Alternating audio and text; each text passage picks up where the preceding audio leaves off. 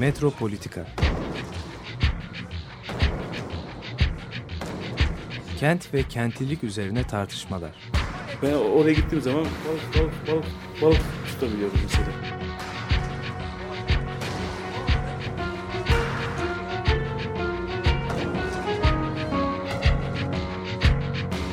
Hazırlayıp sunanlar Aysin Türkmen, Korhan Gümüş ve Murat Güvenç.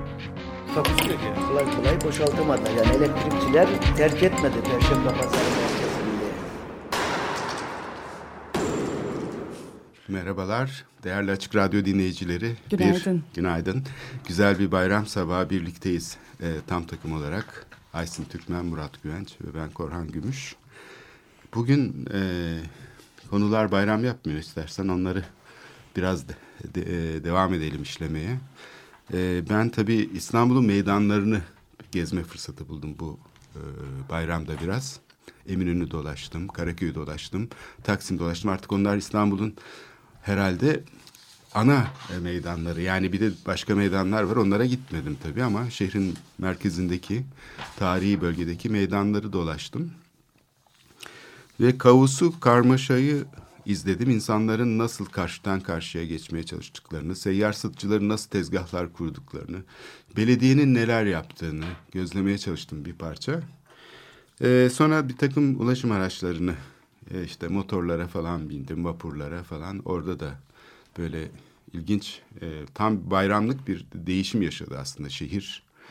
E, çünkü ulaşımın e, ucuzlaması bayram dolayısıyla Büyükşehir Belediyesi'nin e, ulaşım hem raylı sistemlerde hem e, yani bütün toplu taşımada yaptığı e, büyük indirim şeye çok hareketli arttırdı gibi geliyor bana. Yani bunun da etkisi olduğunu düşünüyorum. Çünkü e, insanlar sahiden dolaşıyorlar. Tramvaylara binmişler falan. Yani toplu taşıma araçları e, full olarak gidiyor geliyor. Ondan sonra bir de şimdi yapılmakta olan projelerle birlikte bunları düşünmeye çalıştım. Ama ilk önce bir Taksim Meydanı'ndan istersen başlayalım. Bizim bitmeyen hikayemiz Taksim Meydan düzenlemesi ne halde ona bakma fırsatı buldum. Yani bu üç sene önce projesi hazırlanan, proje ihalesi yapılmış olan bu meydan düzenleme projesinden söz ediyorum. Çünkü e, buradaki açıklamalarda tekrar belediyenin sitesine girdim, baktım. E, meydan düzenlemesiyle ilgili çok aslında şey var, e, net detaylar var. Yani mimari çözümler gösteriliyor bütün bu şeylerde belediyenin e, sitesinde. Fakat onlar uygulanmamış. Hmm. Şaşırtıcı bir şekilde e, burada bir paradoks var. Yani bir taraftan belediye başkanı demeçleri var. Diyor ki bolca ağaç dikeceğiz. Yani mümkün olduğu kadar yeşil olacak. Beton görüntüsü kalkacak. Bu beton görüntüsü nasıl kalkacakmış? İki tane şey söylüyor. İki tane temel argümanı var. Bir kere İston'la birlikte geliştirdiğimiz bir yer döşemesi var. O yer döşemesiyle yürüyüş yolları yapacağız. Onun dışındaki şeylerde de bol miktarda yeşilliğe yer vereceğiz diyor. Ki bunu söylediği tarih üç sene önce. Şimdi ben gezdim, baktım. Ağaçların hiçbiri dikilmemiş. Yani üç sene önce e, başlayan bir iş herhalde dikilmesi gerekirdi. Buna karşılık e, neredeyse eskimiş. Yani daha yapılırken eskimiş olan çok sayıda detay gördüm. O paslanmaz çelik kümbetler mesela. Şimdi böyle bir şeye neden ihtiyaç duyuldu? Sahiden çok merak ediyorum. Yani tamam toprak paslandırmasın falan diye ama meydanın ortasında bir takım yerlere başarısız bir takım kümbet denemeleri olmuş. Fakat bunlar olmayacağı o kadar belli ki içlerine bir ara asfalt doldurdular. Böyle yani tekrar içini de yükseltmek zorunda kaldılar. Çünkü yani onların içinde bitki yetiştirip o bitkilerle işte e, meydanı yeşillendirmeyi herhalde hedefliyorlardı. Bu mümkün değil ancak hani Paris'te e, bir şey vardı bir proje geçici olarak Paris Plage diye böyle deniz kenarlarında tatile gidemeyen halk için aynı bizim bayramda hani nasıl işte insanlar gidiyorlar tatile ama e, yoksul insanlar tatile gidemiyorlar çünkü öyle bir bütçeleri yok. Paris'te öyle değil belki o kadar ama Paris'te de önemli bir kesim tatile gidemiyor diye dönemin belediye başkanı e, yürüyen ağaçlar yapmıştı. Deniz kenarına yani böyle şeylerle konmuştu. Tekerlekli şeyler içinde. Güneşlenmek ve yani Sen Nehri'nin kıyısında deniz dedim. E, yanlış söyledim. E, Sen Nehri'nin kıyısında e, o kanala gibi şey inerken böyle şeyler vardır ya merdiven. Onların kenarına böyle ağaçlar koymuştu. Ama bunlar geçiciydi. Yani bunlar kaldırılacak ve tekrar e, gömülecek. Yani bir e, şeyde botanik bahçesinde hazır bekleyen şeyleri bir süreliğine orada değerlendirip sonra tekrar geri taşımak gibi vinçlerle yapılabilecek bir şey. Taksim Meydanı'nda öyle bir durum yok. Yani geçici olarak da bir yeşillik konmamış. Ortada böyle anlamsız şeyler duruyor. Sert zeminlere baktım. İşte orada benim kafamda birdenbire şey çaktı. Bu proje aslında yapılmamak üzere planlanmış. Yani başlamış ama bitmesi mümkün olmayan bir proje. Çünkü müthiş kod hataları var. Merdivenlerle yer döşemesi arasında öyle hatalar var ki yani bir yukarı çıkıyorsun tekrar aşağı inmek zorunda kalıyorsun. Ondan sonra ya döşemeler hiçbir zaman birbirini tutmuyor. Kenar bordürleri o kadar belirsiz herhalde ki kendileri de bilmiyorlar nerede biteceğini. Onun için belli bir yere kadar döşemeler gelmiş tırtıl vaziyette. Onları aslında normalde bugünün teknolojisiyle hani kesme tekniği var ya böyle yerinde keserek alıştırmak. Öyle bir şey yapmaya hiç zahmet duymadan doğrudan doğruya betonla dökmüşler betonu ve sıvamışlar. Zaten açıklamada şu var İstiklal Caddesi ile Taksim Meydanı birlikte yapılacak açıklaması vardı. E, Taksim Meydanı'nda da zaten aynı şey yapıyorlar. Boşluklar asfaltla dolduruluyor falan. Yani artık şey döşemesi fikrinden vazgeçildi. Sert döşeme fikrinden. E, fakat e, çok daha enteresan bir şey.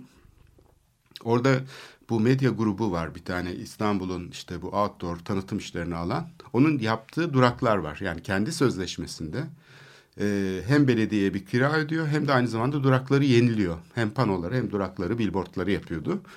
Bu yapılmış modern paslanmaz çelik hani cam bir durak vardı Taksim'de böyle kenarları korunaklı içine hani böyle rüzgar falan uçar, uçururken insanları biraz içine de sığınırdı yağmurda falan böyle şey. Oraya bir tane e, tramvay durağı kondu. Hani bu hem tünele kondu hem de Taksim Meydanı'na kondu. Bu da elektrik idaresinin aslında İstanbul Elektrik Tramvay İdaresi'nin ilk gerçekleştirdiği şehir mobilyalarının taklidi. Yani otobüs şimdi otobüs duraklarını biz hatırlarız hani daha sade şeylerdir falan ama ilk elektrik tramvay çalışmaya başladığında İstanbul'da böyle üzeri çinko kaplı işte böyle eğimli altında da böyle oryantalist yani işte duyunu umumiye tarzı diyorum ben ona. Yani İstanbul'un bütün böyle e, şeyle yapılan e, dış finansmanla gerçekleştirilen yabancı mühendisler tarafından, mimarlar tarafından tasarladıkları bir şey var. Yani doğuya ne yakışır? Acaba İstanbul'un şehir mobilyaları nasıl olmalı? Tramvay durakları nasıl olmalı falan gibi ya da işte elektrik trafoları bile o tarzdadır. İşte Galata Köprüsü'nü hatırlarız, vapur iskelelerini biliriz, Duyun Ummiye binasını biliriz falan. Böyle bir e, oryantalist tarzda bir neo-otoman işte İstanbul görüntüsü. O zaman Avrupa'nın İstanbul'a bakışı biraz öyle. Gerçekleştirilmiş bir tramvay durağı var. Fakat onu kopyalamayı becerememişler. Hani belediye şöyle bir şey yapsa e, anlarım. Hani çok da eğlenceli olur. İstanbul'da bir zamanlar tramvay durakları nasıldı? Otobüs durakları nasıldı? Hani bir şehir müzesi için aslında olabilecek şeylerden biri. Ulaşım araçları nasıldı falan. E, o zaman yani durağı da belki bir canlandırma olarak yaptığını yani bir temsil olarak bakın 1914 yılında yapılan duraklar ve elektrik direkleri ve yanındaki saat hani şöyle kumbara gibi saatler var ya Taksim'de de vardı.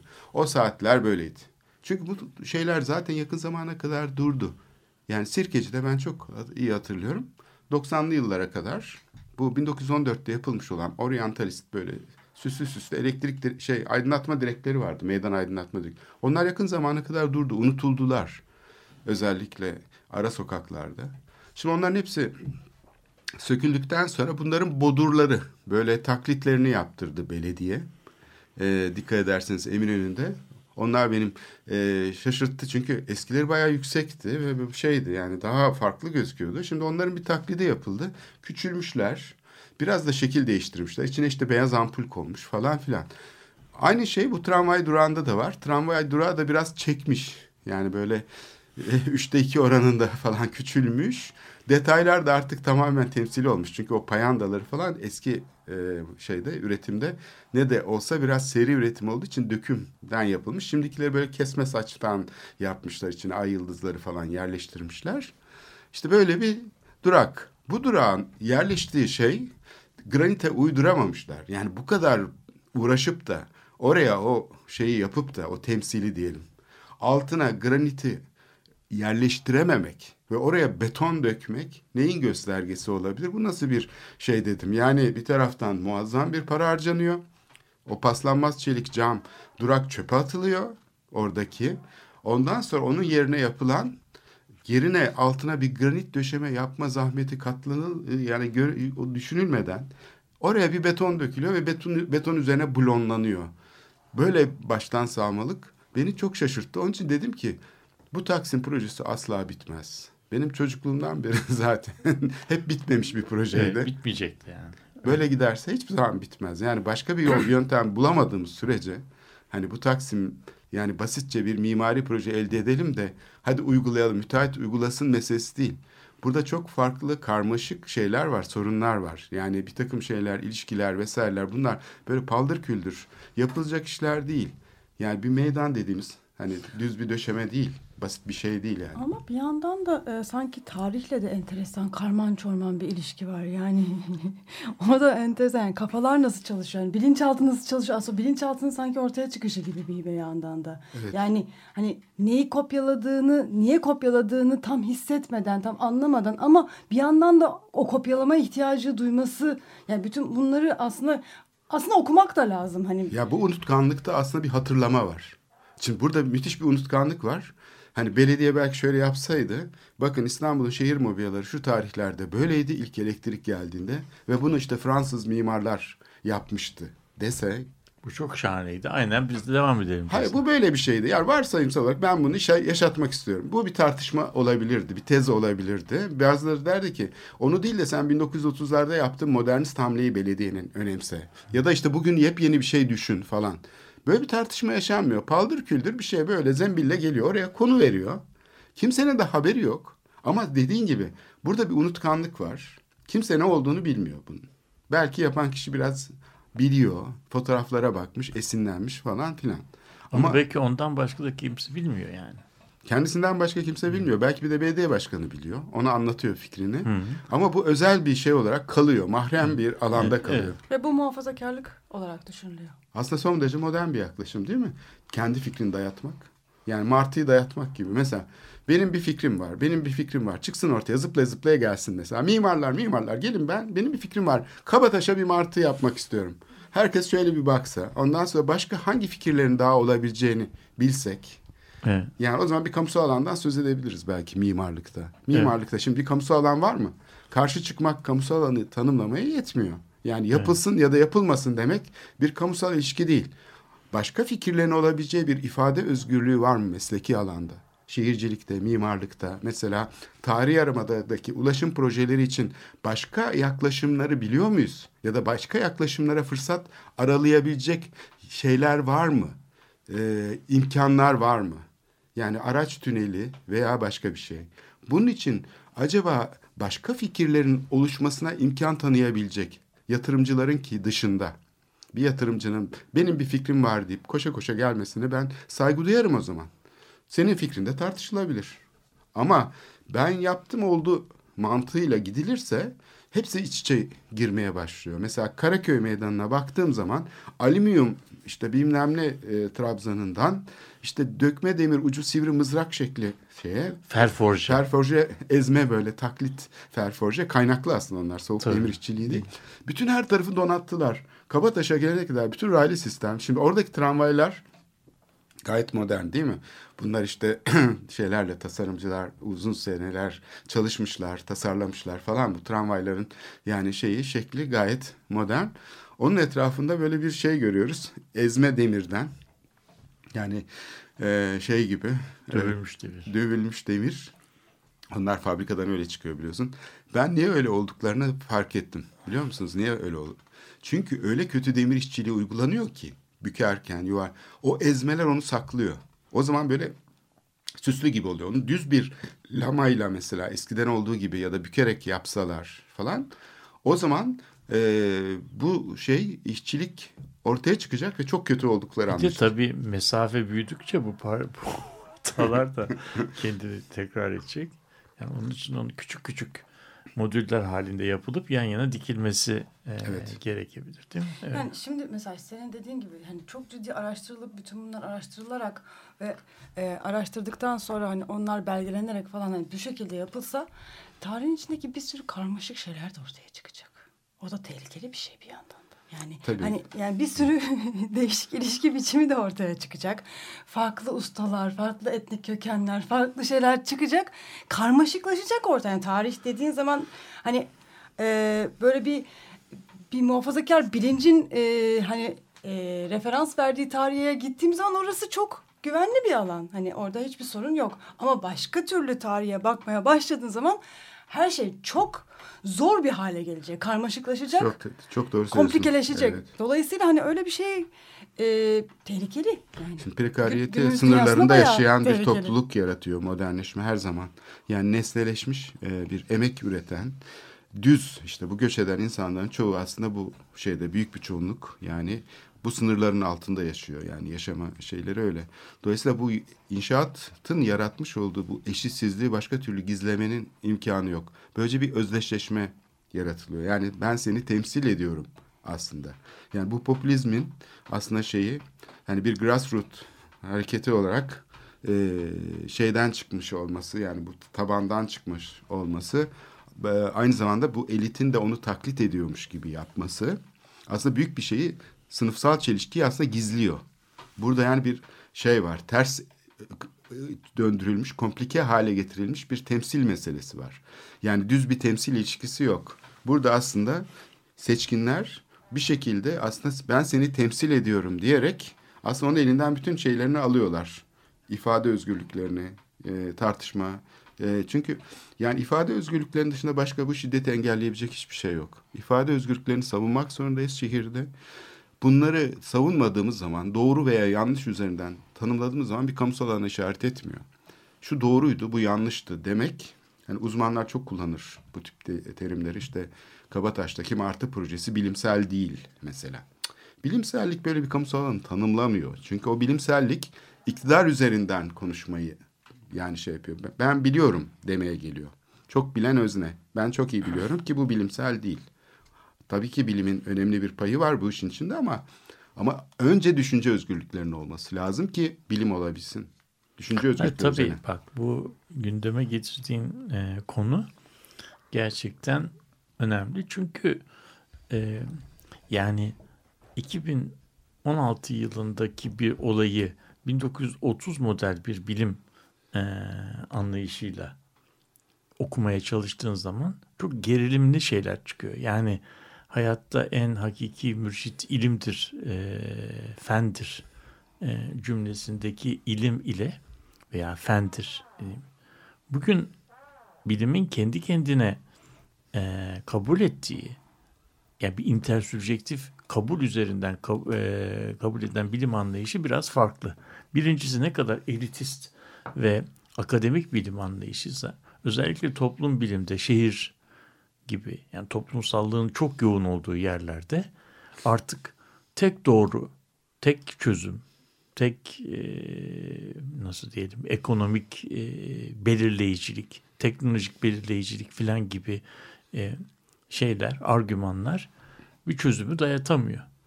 Bazı şeylerde, bazı şeylerde ekonomik olmayanı, e, en ekonomik olmayanı yapmak. Bazen de hiçbir şey yapmamayı seçmek. Hiç yani bir, bir değişiklik yapmamayı seçmek bir müdahale biçimi haline gelebiliyor. Bu eskiden e, çok yaygın olan bir e, bilim anlayışı değildi.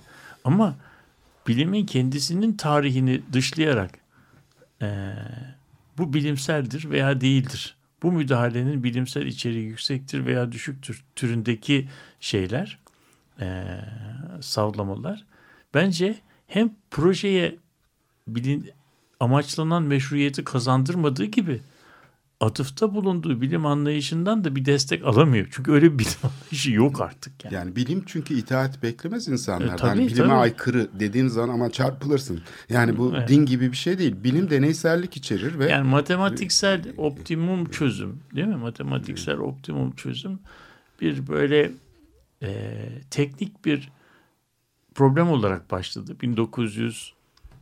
30'lu yıllarda bu en optimum nasıl buluruz diye.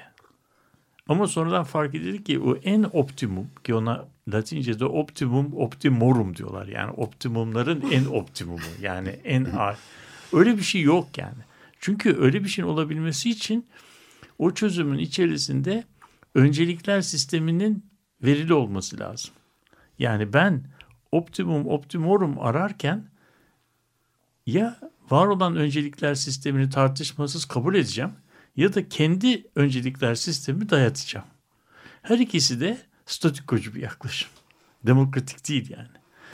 Toplumun öncelikler sisteminin nasıl oluştuğunu anlamaya çalıştığım zaman da o optimum optimorum dediğim şeyden çözümden uzaklaşmam gerekiyor. Yani bunun felsefi temeli bu. Yani bu noktada demokratik demokrasi projesiyle bilim projesi arasında bir yeni bir şey e, yeni bir nasıl diyelim karışım noktası uzlaşım noktası bir diyalog e, oluşması gerekiyor. Bu diyalog olmadığı zaman senin e, Taksim'de anlattığın şey olarak yani yaparak e, yap boz sistemiyle e, çözüme gitmek.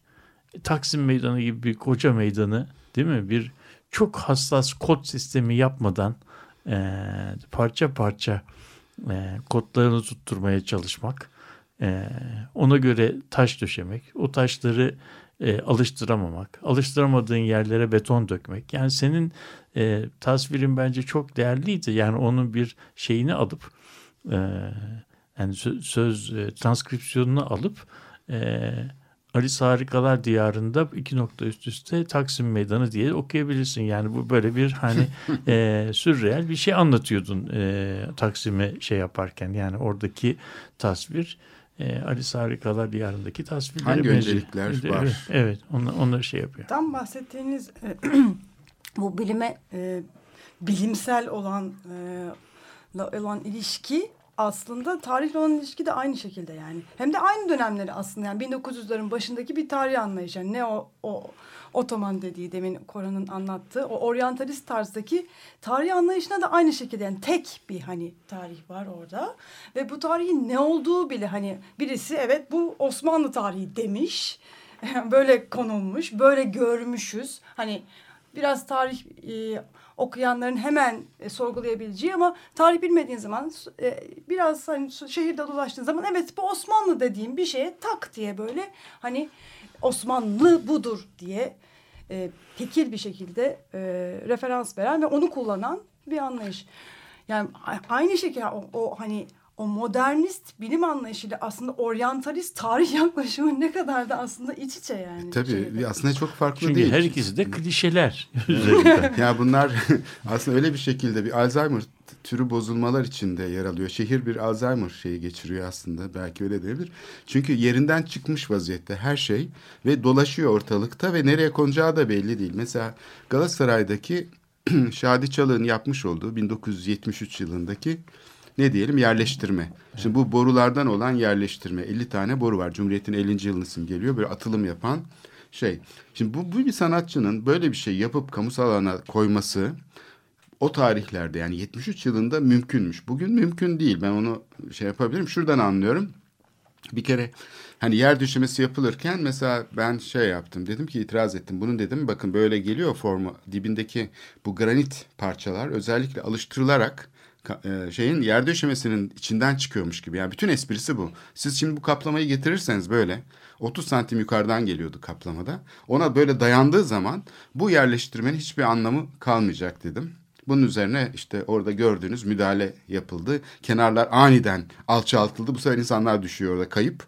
Böyle ortadan yer döşemesi çıkardı. Ben böylece görmediğim şeyi ispatlamış oldum. Ben aslında alttaki döşemenin şeyini var olup olmadığını bilmiyordum. Ama daha yap, yaptıkları anda döşemeyi dedim ki bu bu yanlış bir ilişki. Yani şimdi bana göre. Şimdi bu benim öznel bakışım. Benim kendi tarihimden gelen bir şey.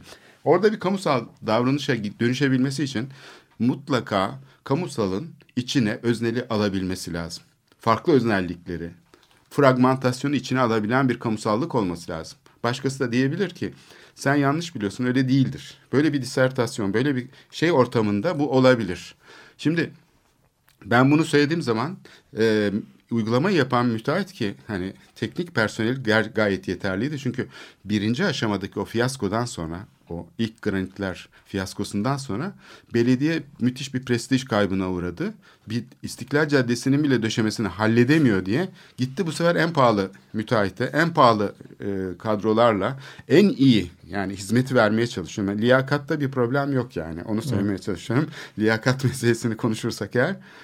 Bunun için benim ne söylemek istediğimi aslında anladılar gibi geldi bana. Yani öyle bir diyalog kuruldu. Fakat onun bir ne olduğunu anlayamadılar. Bu bir heykel mi dediler. Evet dedim bu bir heykel. Yani öyle yapılmış. Yani ben beğenmeyebilirim. Yani ben çok beğenmiyorum belki.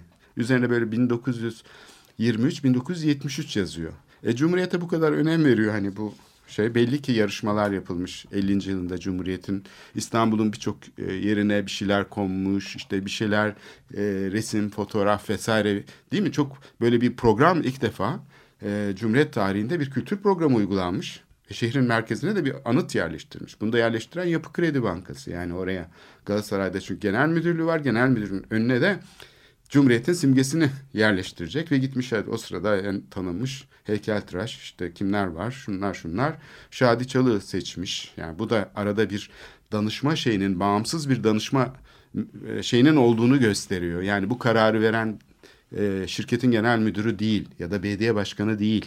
Bu kararı veren gene sanatla ilgili bir şey arayüz. Demek ki o zaman sanatçılar adına bir takım kişiler kararlara katılabiliyormuş düzenleyici mekanizmalar. Mesela bu Nurettin Sözen zamanında, Hilmi Yavuz zamanında da benzer bir yarışma olmuştu. O zaman da işte bu Ayşe Erkmen'in yerleştirmesi tüneldeki konmuştu. Onu da onun da bir yerleştirme olduğunu ifade edene kadar canımız çıktı. Kaç kere işte hurdalıktan çıkarıp tamir edip yerine koydurduk falan filan. Çünkü üzerine pankart bağlanıyor hala. Bu güzel bir şey aslında. Hani pankart bağlanıp bir heykelin yani bir Atatürk heykeline mesela pek pankart bağlamazlar. Hani genellikle şey dışında gösteriler falan dışında. O da mesela şehrin hayatına bir katılma biçimi. Ama dediğin gibi demin Aysim kimse bilmiyor aslında. Bu şehirde ne olup ne bitiyor. Yani bu anlam katmanlarını, bu tarihsel katmanlar üzerine e, düşünen, taşınan hani bir şey yok. Müteahhitlik zekasıyla dönüşüyor bu şehir aslında. Yani müteahhitler kalkıyorlar, bir karar veriyorlar. Taksim döşemesi bundan olacak, yer döşemesi. Fakat olmuyor işte.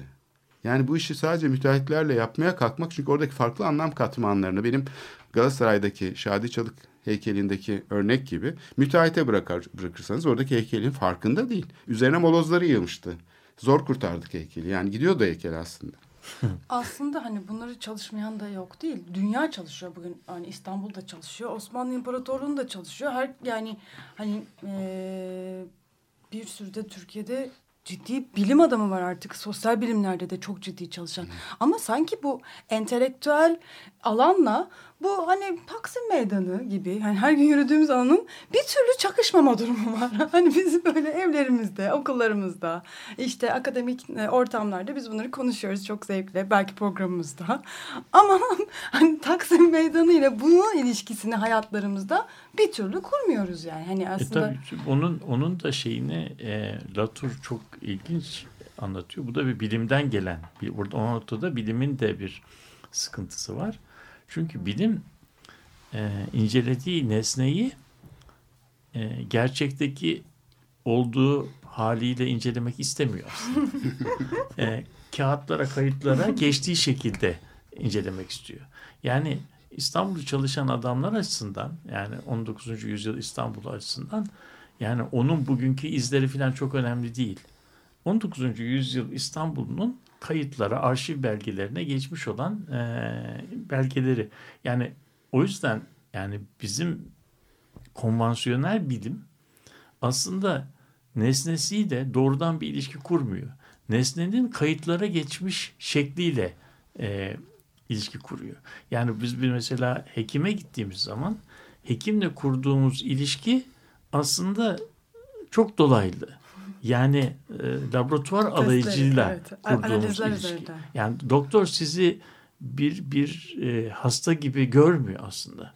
Yani o e, şeylerinin laboratuvar belgeleri sonuçlarının üreticisi gibi gözüyor. Şimdi böyle olduğu zaman Böyle olduğu zaman bilim bilim bugünle ve pratikle ve süreçlerle olan ilişkisini kapatıyor. O öyle olduğu zaman da kayıtları üzerinden çalış. Kayıtlar üzerinden çalışıldığı zaman da çok durağan, içindeki yaşamsal süreçlerden arınmış, biraz antiseptik, aseptik yani e, hoşa gitmeyen çelişkilerinden şey olmuş e, bir bilim e, yapılmış oluyor. Bunun da tabii statükoyu ne kadar desteklediğini söylemeye gerek yok. Yani burada bu oldukça böyle sığlaştırıcı bir bilim. Şehir meselesinde de bunun bunu doğrudan alıp şehre uyguladığımız zaman felaket. yani felaket oluyor. Çünkü o zaman şehirciliğin şehircilik alanına en önemli katkıyı yapmış olan e, şeyler, araştırmacılar o güne kadar hiç kimsenin keşfedemediği bir belgeyi e, arşivde bulup e, kamuoyuna sunan. Yani bugün var olmayan bir sarayın mesela 1870 yılında bir İtalyan mimar tarafından yapılmış olan rölevesini keşfettim. Bir yerden buldum. Bu bugünkü İstanbul çalışmalarına çok önemli bir katkı. E doğru bir katkı ama yani bunun bunun önünü, arkasını, sağını, solunu, içinde yaşadığı e, şeyleri e, den soyutladığımız zaman bu çok durağan bir e, şey katkıya şey yapıyor. Tıpkı Müzik. E, tıpkı bugün artık yaşamayan birisinin bir röntgenini bulmak gibi bir şey. Yani daha önce daha önce keşfedilmemiş bir röntgen e, filmini bulmak gibi bir şey. Yani bu bu film evet o insan hakkında çok değerli bilgiler içeriyor ama o röntgenden bugüne dair çok fazla bir şey çıkarmak pek mümkün değil. Şeye burada küçük bir referansla e, sonra araya gidelim. Bu e, Kayıp Alanlar sergisi miydi bu saatteki Mark Nişanyan'ın da konuşmacı oldu. Mark Nişanyan bu şeye referansla, Rebecca Comey'e referansla aslında arşivin kendisinin travmatik olduğunu söylüyor. Yani tanıklık ettiği şeye aslında tanıklık etmemekte. Neyi gösterdiğini bilmemekte. Bu belgelerin çoğunda aslında arkasında başka unutkanlıklar var. Yani Taksim düzenlemesi. Taksim düzenlemesinin arkasında işte yok kışla var. Peki kışladan önce ne vardı? Yani hep unuttuğu bir şey kalıyor geriye.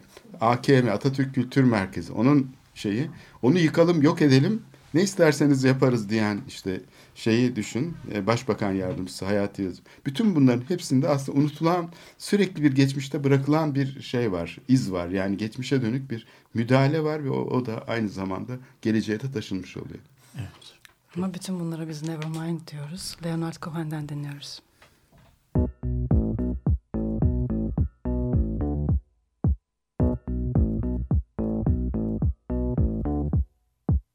The war was lost, the treaty signed, I was not caught across the line. I was not caught, though many tried. sky.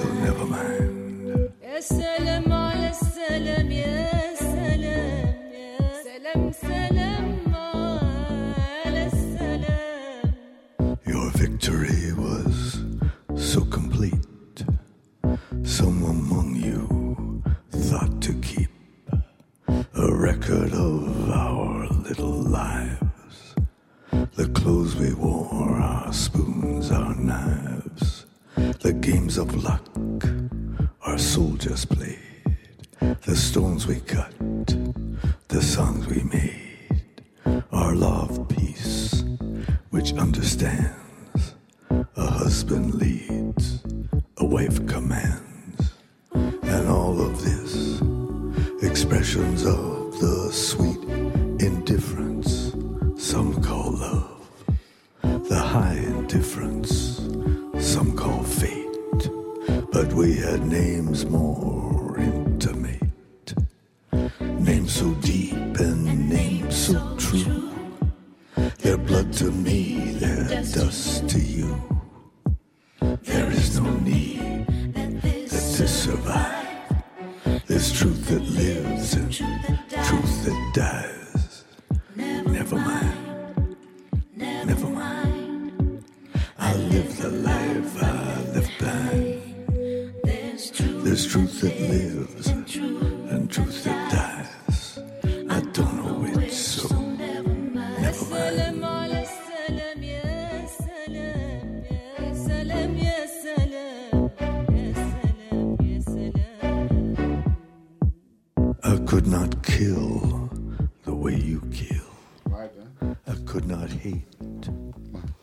Evet, Leonard Cohen'den dinledik. E, Nevermind. Ve bu e, e, bilimsellikle, e, ge- e, gerçek hayatın, entelektüellikle gerçek hayatın kopukluğundan e, bahsediyorduk e, müzik arasından önce. Bir parantez olarak bir şey e, düşünüyorum bu aralar. E, bu konuda da e, biraz araştırma yaptığım için insanlarla konuşuyorum.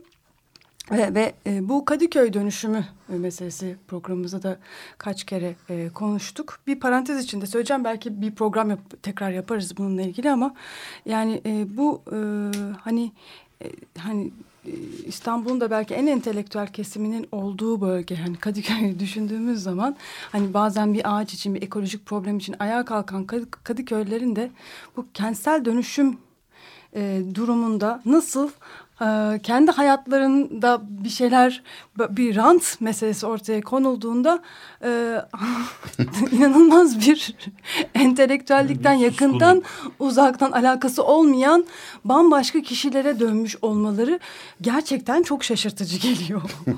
Bu düzene teslim olmak herkesin başına geliyor imar, bu. e, Yazlıklarda falan olan entelektüeller mesela kışın teori üretirler üniversitede falan. Sonra yazlığa gidip komşularıyla işte bilmem ne kavgası yaparlar falan değil mi? Böyle şeyler ya çok olur. e, işte imar e, işlerinde çalışan genç bir arkadaş şey demiş. Yani, insanlardan nefret etmeye başladım demiş. Ama insanlığı seviyor da insanlar. Aynen işte böyle bir durum. Evet, evet. Evet. İsterseniz şimdi m, programımızın e, metropolitik kazı bölümüne geçelim.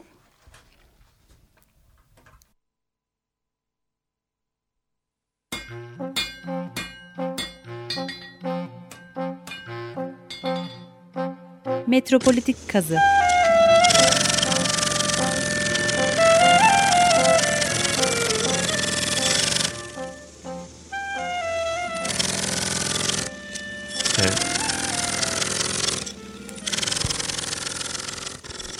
Evet. Bu bayram günü e, Metropolitik Kazı'nın yeni e, jingle'ını ikinci kez dinledik.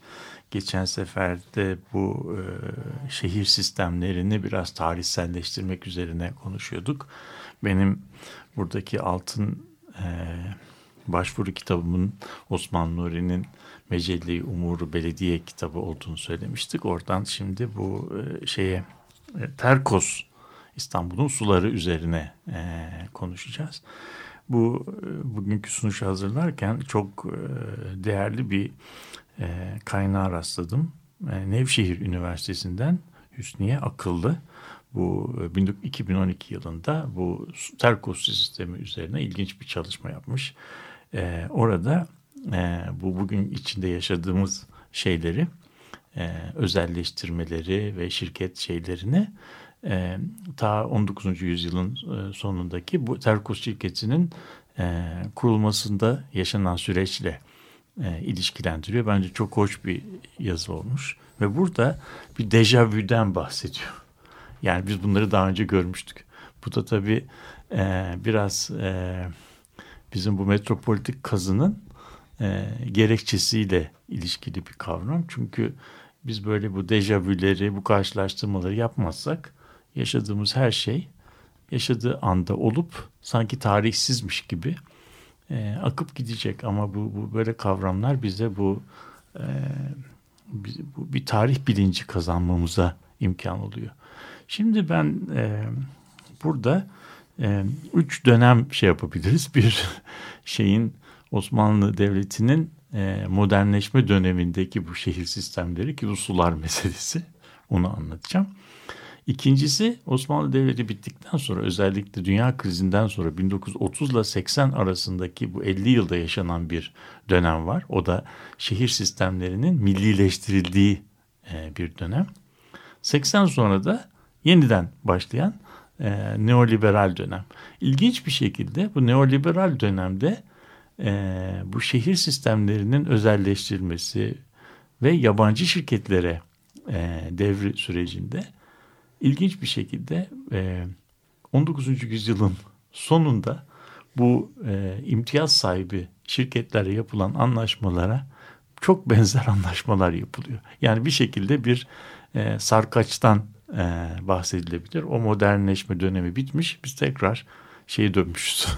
e, Osmanlı döneminin son e, aşamalarındaki bu e, şehir hizmetlerini özel e, kaynaklar üzerinden e, sağlama sistemine. Şimdi e, bir, önce bir konuşmada bazı referanslar verelim. Bir su ben Terkos sisteminden bahsedeceğim. Terkos su bizim gençliğimizde e, musluktan akan suya biz belediyenin suyu e, demezdik. Onun, onun adına Terkos suyu denirdi. Evet. Yani bu Terkos'tan gelen su. Hala diyoruz. Hala yani Terkos suyu. İstanbul'un suyu bugün çok başka yerlerden gelse bile artık o suyun adı Terkos suyu. Ee, eskiden bu Terkos'tan filan gelmezmiş. Bu başka bir su sistemi varmış. Ama suyun Terkos'tan gelmesi gerçekten İstanbul'un şeyinde tarihinde Bir bir, dönüm dön, dön, noktası. bir dönüm Evet. noktasına şey yapıyor. Bunun tarihi nedir diye biraz baktığımızda ilginç bir şey var. Bu e, Abdül e, Aziz Sultan Abdülaziz'in Avrupa e, ya biliyorsunuz ilk giden e, şey orada e, Sen Paris'te Nehri'nden, Sen Nehri'nden e, suyun alınarak filtre edilerek e, sen şeye Fransa'ya verilmesi onu çok etkilemiş ve buna benzer bir sistemi e, İstanbul'da susuzluktan kırılan İstanbul'a e, vermemiz gerektiği konusunda bir e, fikir gelişmiş. Ve bu fikri hayata geçirmek üzere iki kişiye bir Monsieur Terno bir de Kamil Bey diye iki kişiye bu İstanbul su sistemini kurma imtiyazını vermiş. Siz bir tane şirket kurun İstanbul'da da bunun gibi bir şey sistem şey yapın. Bu tabii çok ilginç bir e, imtiyaz. E, 1874 yılında verilmiş. Hemen arkasından Osmanlı Devleti e, moratorium ilan ediyor. Hayata geçirilmiyor ama Düğün Umumiye kurulduktan sonra 1888'de Dersaadet işte su kumpanyası, su şirketi e, kurmuş oluyor. Bunun içinde bütün İstanbul'un e, önemli finansman grupları var. Fransa'dan gelen e, uzmanlar var. İstanbul'un yerel sermayesinden gelen uzmanlar var ve bu şirketi kuruyor. Nasıl çalışacak? Bu şirket daha önceki şirketten çok yani Osmanlı'nın geleneksel su sağlama sistemlerinden bağımsız olarak bu basınçla çalışacak bir sistem olacak. Motorlar kullanılacak. İstanbul eski sisteminde çok küçük bazı istisnalar değerlendirme dışı bırakılırsa sular e, yeryüzünde e, yer çekimiyle akıyor. Buna su mühendisliğinde cazibeyle çalışan sistem deniyor. Yani yer sistem, yer e, şeyin e, yer çekimi ile suların nakli. Bu çok e, ince hesaplar gerektiriyor ve İstanbul'da da iki ikili bir sistem var. Bir tanesine kırk çeşme suları deniyor. Bunu geçen programda söylemiştik. Bu Belgrad Ormanı'ndan geliyor sular toplanıyor. Maslak'ta ikiye ayrılıyor.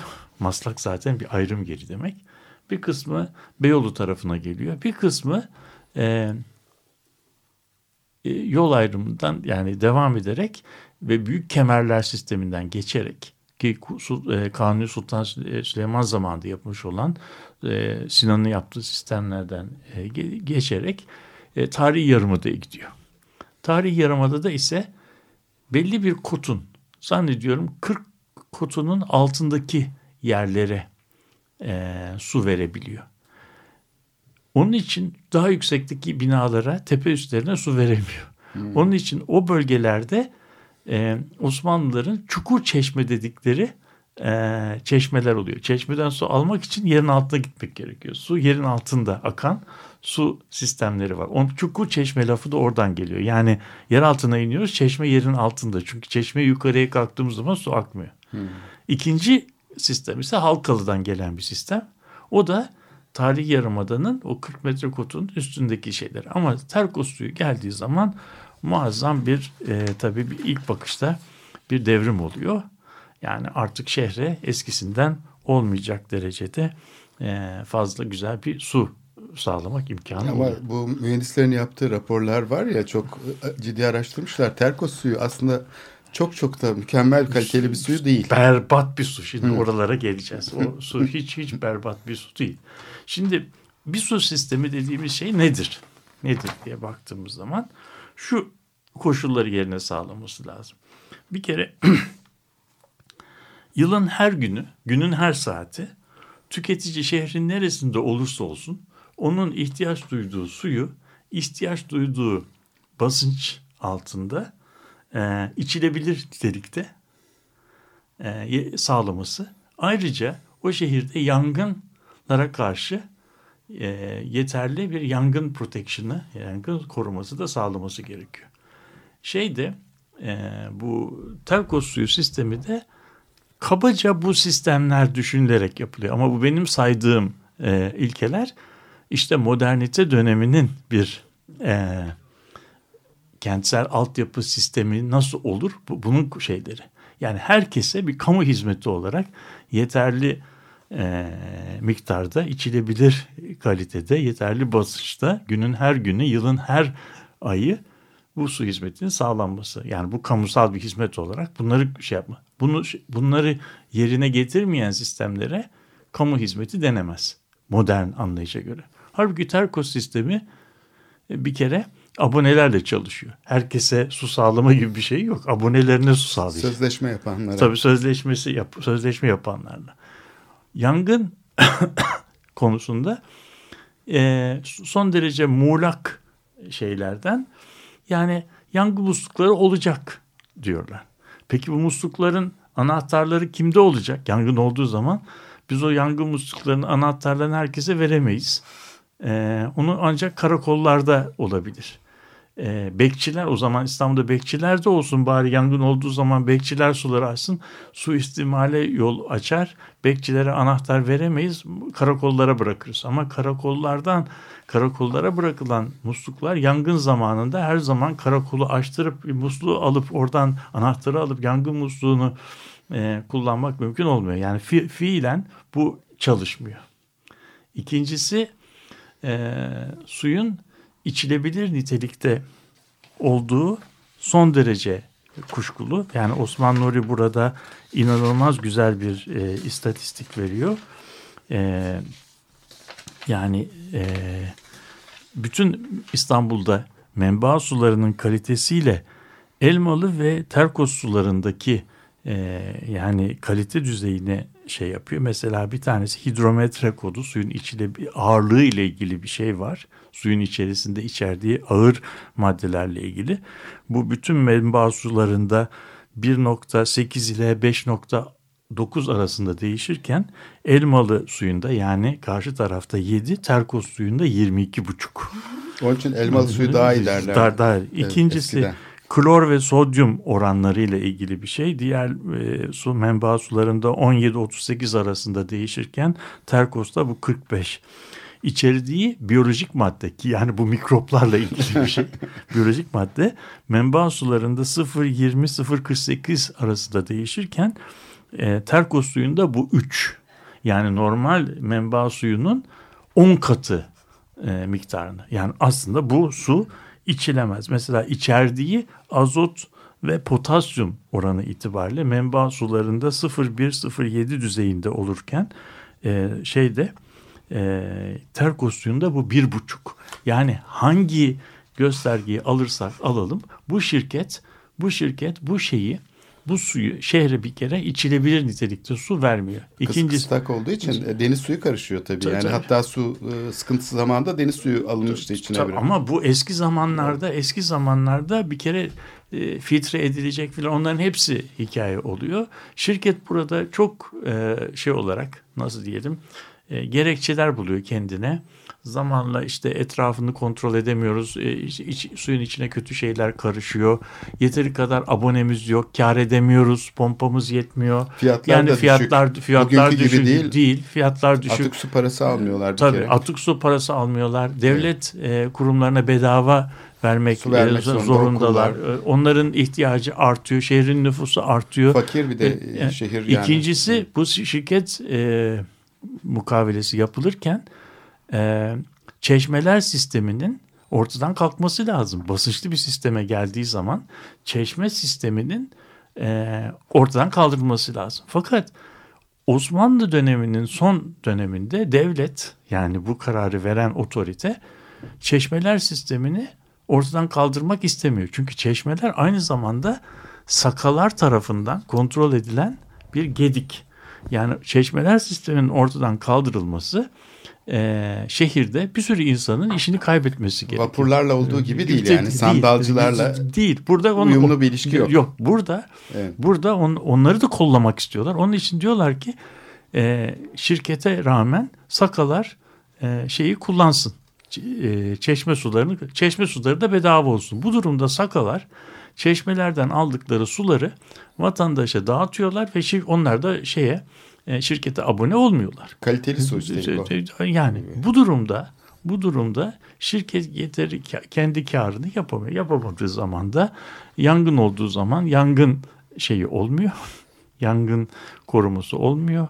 İşte şey olduğu zaman eee, yangınlarda bir koruma sağlanamıyor ve bu durumda yani problemi çözmek olarak çözmek eee, için imtiyaz sahibi yapılan eee Terkos Suyu şirketi eee, problemin kaynağı şeklinde görülmeye başlıyor. Şeyde de Ee, ve peki bunun savaş arkası- sonrası da yani asıl kaymak nüfusu kaybediyor. Müşterisini kaybediyor şirket çünkü Evet. İstanbul'un e, bir kere nüfusu yüzde 40 azalıyor. Bu gidenler de Terkos'un e, paralı müşterileri olacak. Tabii kesin. onlar da gidiyor. İşte o- Ondan sonra da 1900 yani sonunda bu e, şey işi e, Anadolu ile ilgili Anadolu yakası ile ilgili iki şey söyledikten sonra bitireceğim.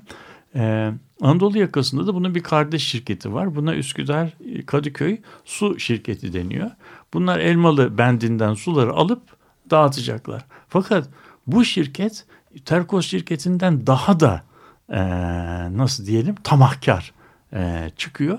Diyorlar ki biz bu 220 kotuna kadar suyu veririz. Onun yukarılarında oturanlara suyun fiyatını iki katına çeviririz. Çünkü daha fazla elektrik. Ya da İkinci, buhar. ikincisi az e, abone olanlardan bir aylık bedava bir aylık su tüketimini önceden alırız. Bir metreküpten daha az su tüketimini kabul etmeyiz ve sonunda e, dünyadaki en yüksek su, su faturasını öder hale geliyor Anadolu yakasında oturanlar. Sonunda 1932 yılında bu şirketlerden biz kurtuluyoruz. Yani bunlar mi- Millileştirildi. milli- mil- millileştirildiği andan itibaren İstanbul Belediyesi iki tane pompa alıyor ve İstanbul şehrinde şehrine verilen su miktarı kişi başına 42 litreden bir gün içerisinde 64 litreye çıkıyor. Ve İstanbul şehri de o nüfusuyla suya gark olmuş vaziyette. Söylemek istediğim bu sistem çalışmadığı bilinen ve ne ne ne tür problemler yarattığı bu sistemin çok bir benzerlerini biz 80'li yıllardan sonra işte e, yeni baştan e, şehir e, şehir hizmetlerini yerine getirme konusunda şeyli e, nasıl diyelim hacim garantili köprüler Evet. e, işte bilmem tüketim garantili e, kent hizmetleri şeklinde yapmaya başlıyoruz. Yani bu şekilde bu bayram günü bu kent hizmetlerine ilişkili hızlı bir metropolitik kaza yapmış olduk umarım. Evet. Bir e, şeyde de bunların yönetimi için alternatifleri konuşabiliriz belki başka bir Evet, başka bir. Evet programın sonuna geldik. İyi bayramlar diliyoruz.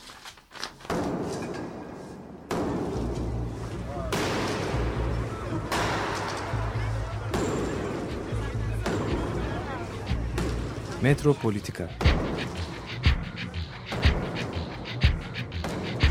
Kent ve kentlilik üzerine tartışmalar. Ben oraya gittiğim zaman balık balık balık balık tutabiliyordum mesela.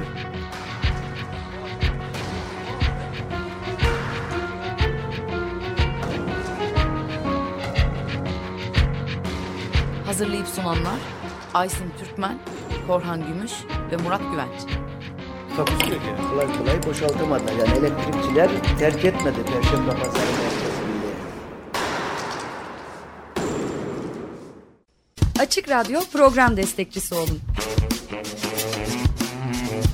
Bir veya daha fazla programa destek olmak için 212 alan koduyla 343 41 41.